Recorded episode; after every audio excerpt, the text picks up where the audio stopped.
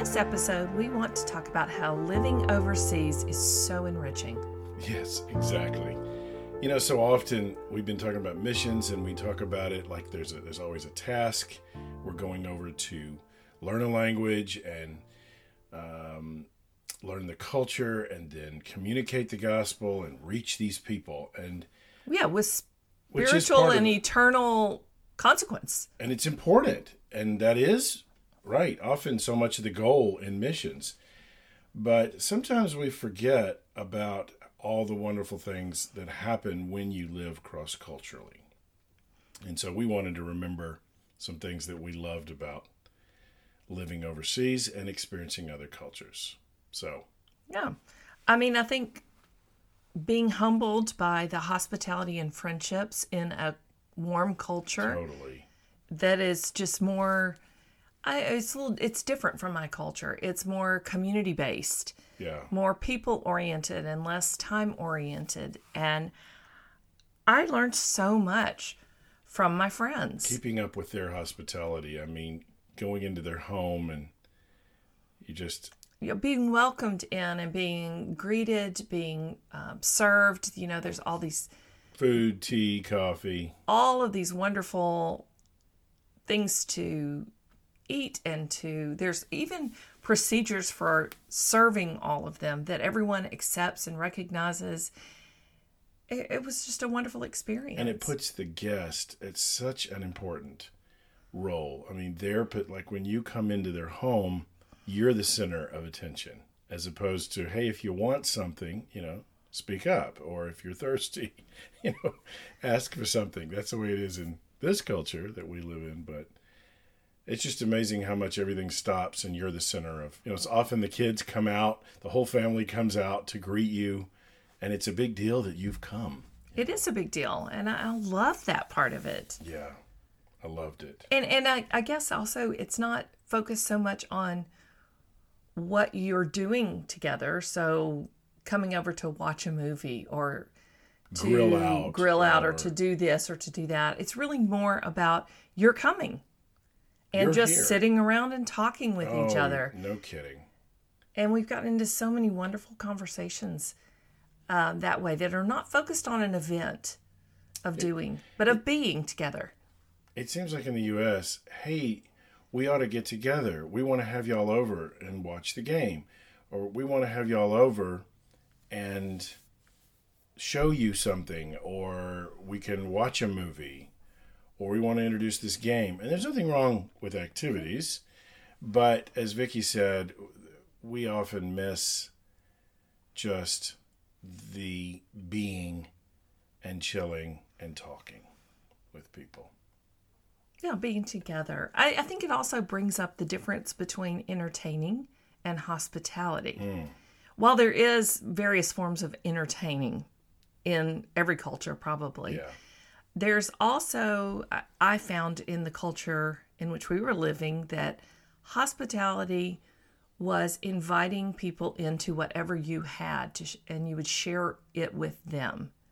There was some entertaining, but we it was mostly about being a part of their family. And often they would start cooking some things while you're there, and you would hear them go into the kitchen and begin to do things. And that's when Vicky would say, "I'm going to go in there and see how she's doing this. Hey, can I help you?" And Yeah, I guess that's where I learned um, to cook so many of the local dishes was just sitting around for hours in my friend's kitchen. I would help them chop things or I would watch. We would I would be working on my Turkish and ask them questions while they would um, be cooking. It was great.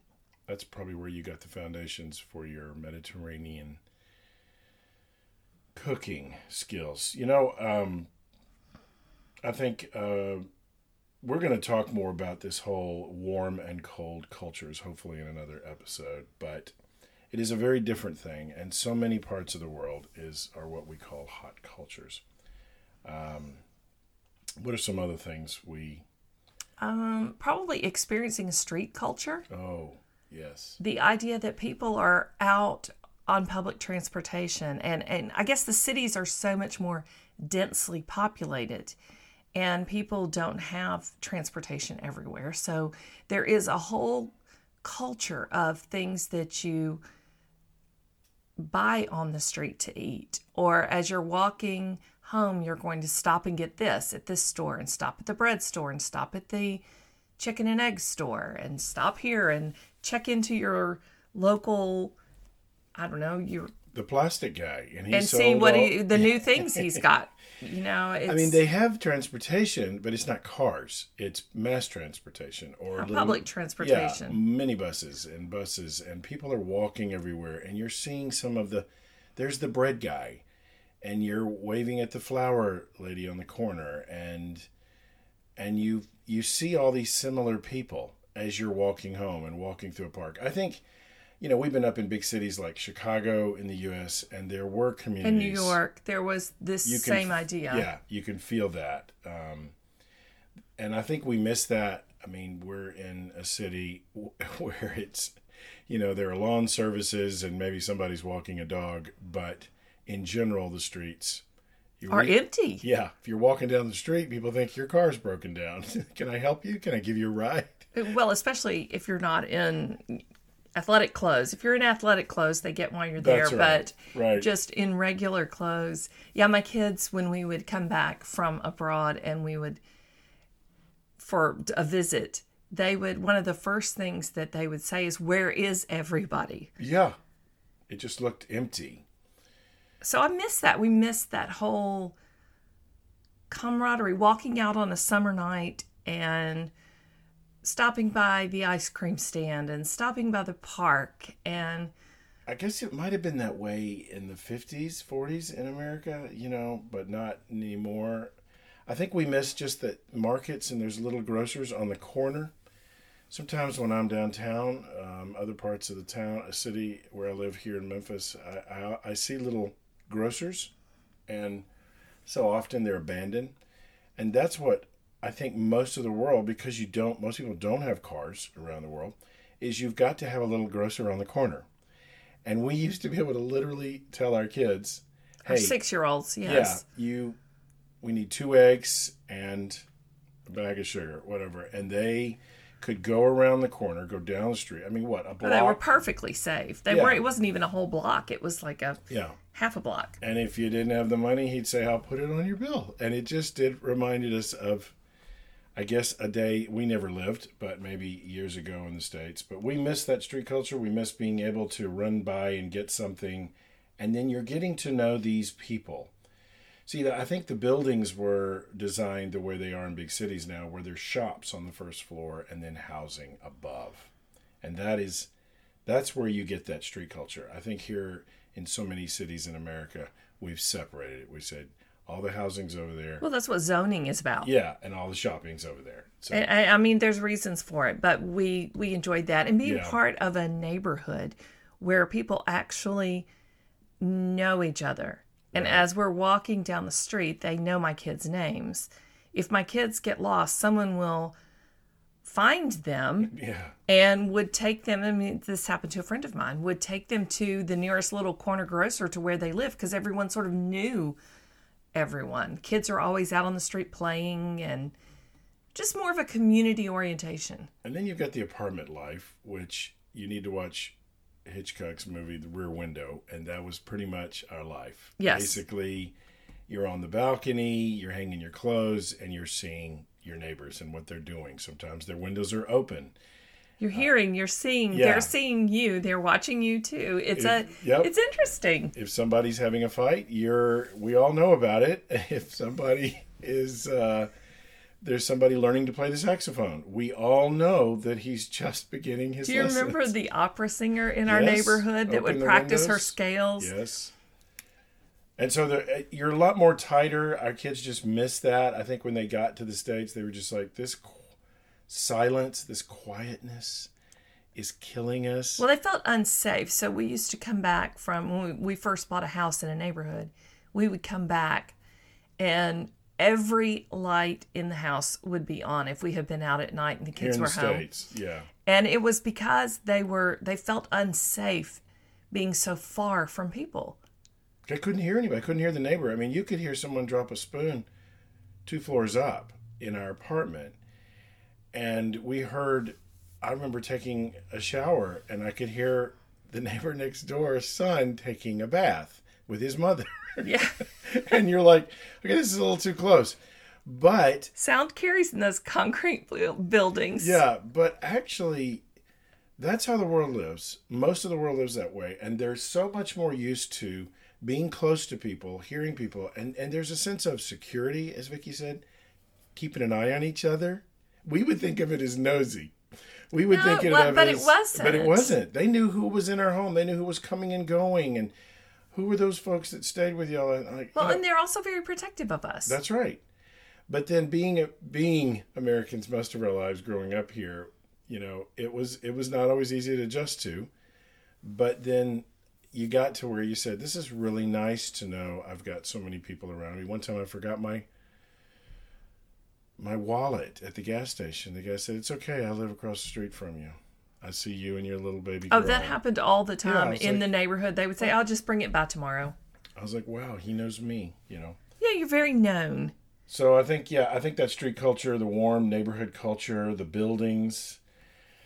Um, another amazing thing about experiencing other culture is developing a second self. I felt like by learning another language. I mean, when I say learning a language, you know, you sit in your own culture and learn Spanish as a second language or um, German or Arabic or what or Chinese as a second language living here. That's not that's not what we're talking about. We're talking about going and immersing yourself in another culture and learning it there. And slowly it becomes you when you when you learn a language fluently, you stop thinking in your native language and you just start speaking it and you start realizing it reflects so much of the culture and you end up almost having a different personality. You're you're you're now using a second self. Yeah, I think it taps into something in your personality. It it did for me. There were aspects of me that were more I don't know, alive in this second culture. We we did have um one time one of our nieces came and stayed with us for about a month. And she told me, Aunt Vicky, I just don't think that I ever really knew all of you until I came and saw you interacting in this culture. Because it did tap into different parts of me. And I miss that that part of myself because language Language and culture are so interti- intertwined with one another.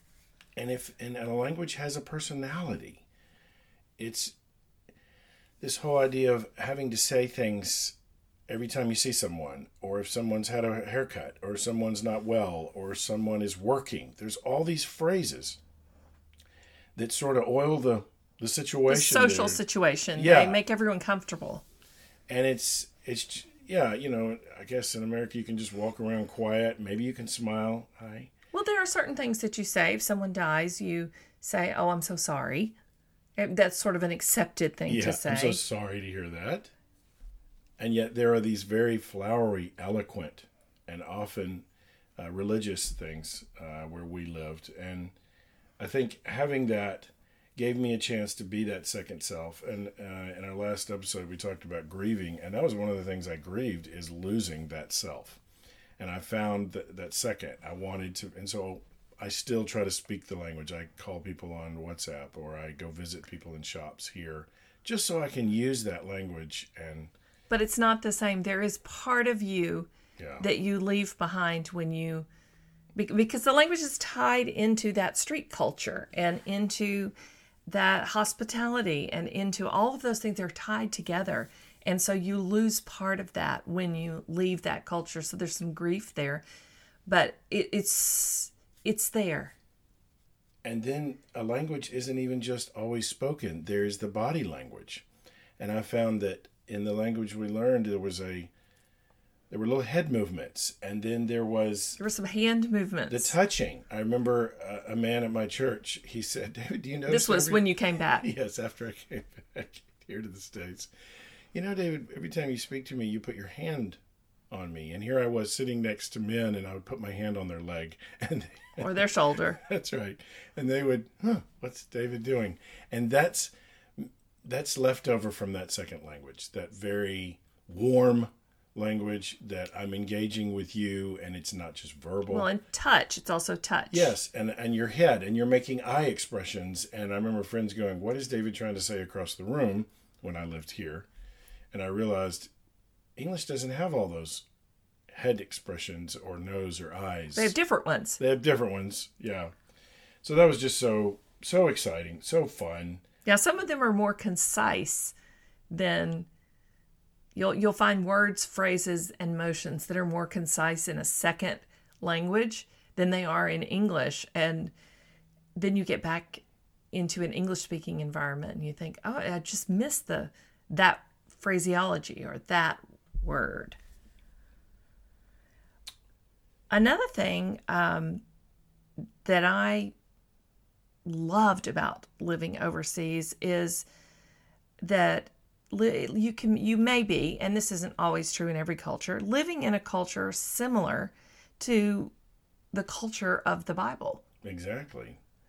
and it was it isn't totally the same but there are some similarities that are that are that are notable Yeah, and you I, feel like you understand the bible more I think I think global cultures are the same. If you go to a big city in Europe, big city in the Middle East, big city in Asia, you're getting a lot of that same global. I think what we're talking about is these more rural. I think the smaller towns, smaller cities smaller cities, and like when Vicky and I talk about um, the warmer culture, the waving, the people, and the hospitality, it is similar to what you see in the Bible when you talk about hospitality and going out and cooking, uh, getting a really good meal or getting the meat. I mean, serving your guests something that is way more than they than, than maybe the person can afford. I mean, that we see in the Bible, just that idea that you are my guest. And so often you would say, hey, let me come in there and help you with the dishes. No, no, no, no, no. There's none of that. When Vicky and I in this culture, we appreciate it when somebody says, hey, let me help you clean up. But over there, it's the guest.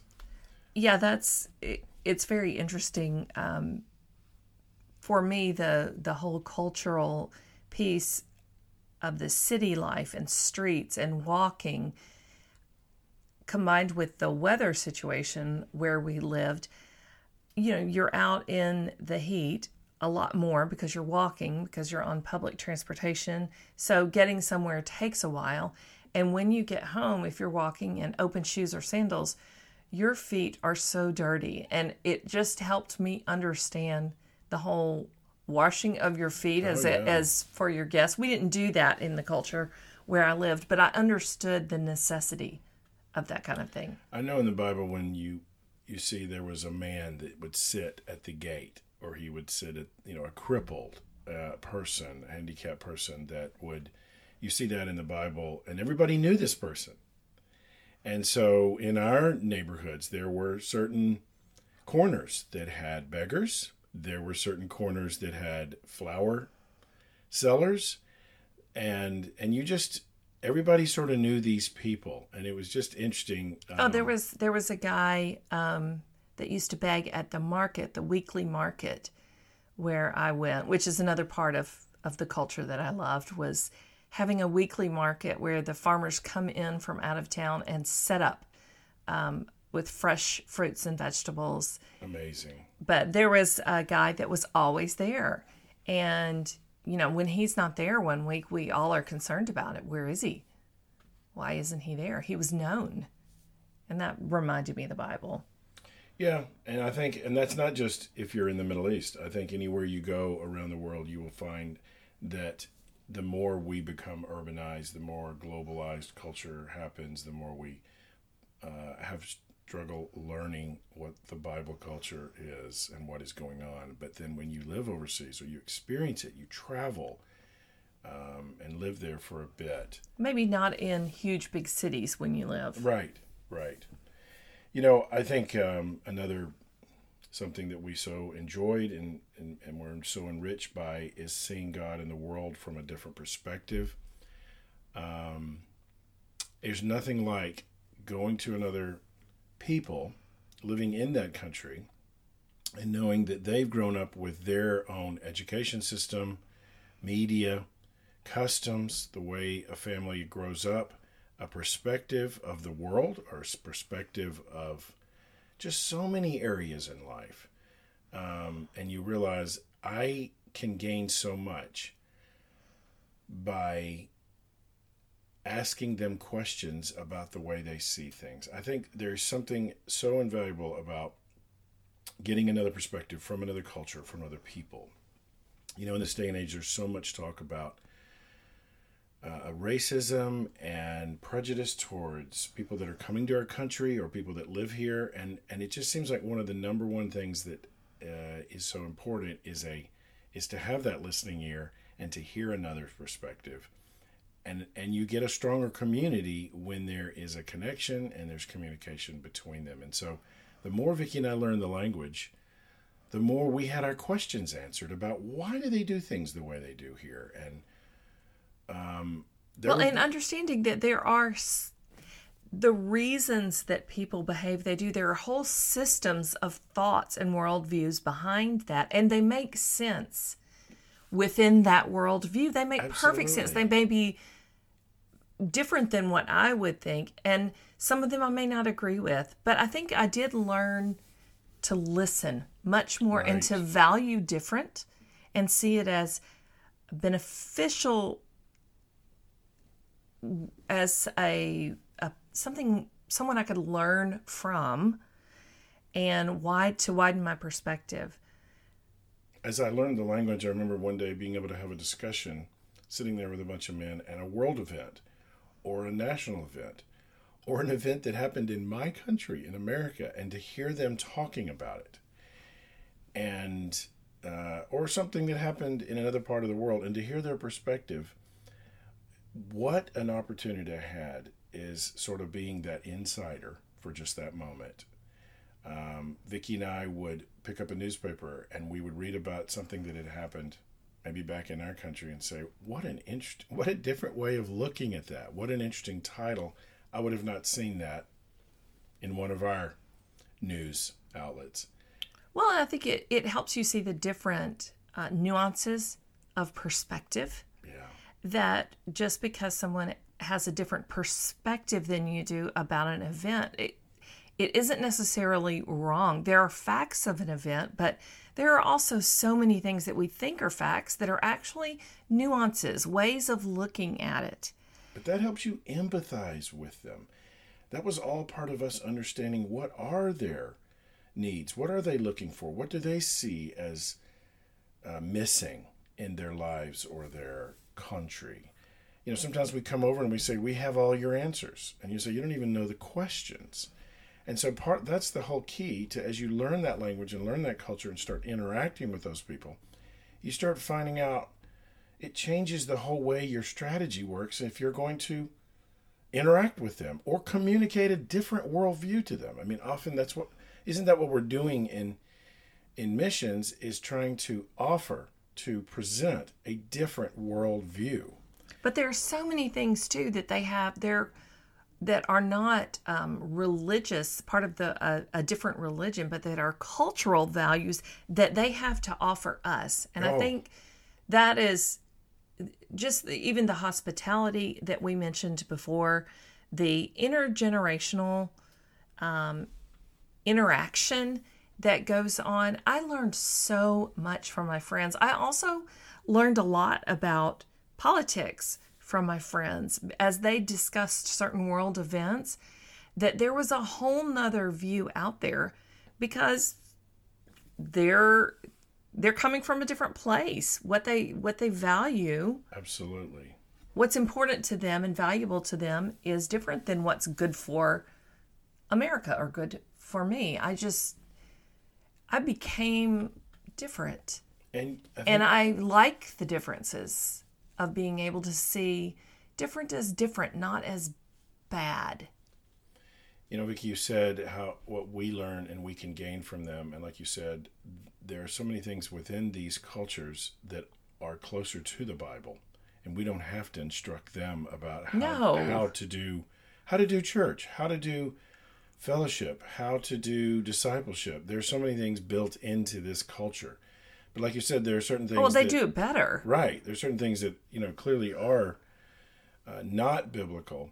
But I think that value of seeing what we can gain from them, and there's much to learn. And that's part of our, I guess, the ultimate goal when we talk about bringing in the gospel is to strip away all of our culture, all the things that we're bringing, the baggage that we have, and to bring it just as the, the, the clear, pure gospel.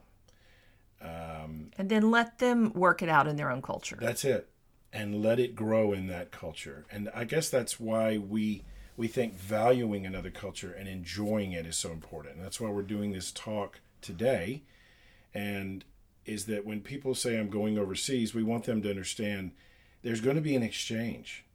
There's going to be an offering of a worldview of the gospel the way it is in the Bible, but there's going to be so much of that culture that is good and valuable and needs to mix in with that gospel. And you will have to learn that from them. Yes, and you will be changed and you will be challenged. I mean, I became a more people oriented person and less event oriented. Absolutely. I changed my my that root part of me valued so much the community of that culture. So I actually changed. So we're going to wrap this up, but it looks like we're going to need to have another, at least another episode on this. But Part 2. yeah, and our challenge to you is that if you have opportunities to engage other cultures, if you have an opportunity to spend months, year, two years overseas, there's so much you can gain by experiencing that and being immersed in that. You will be changed, and you will. We think you'll be actually be a better person and a Yes. better follower of Jesus. So thanks for for today.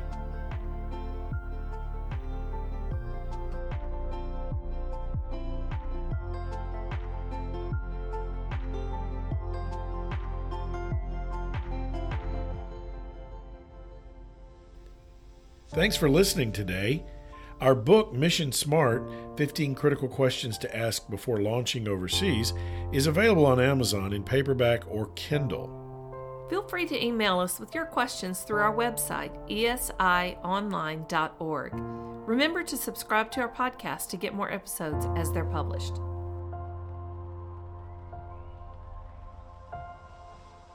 Thank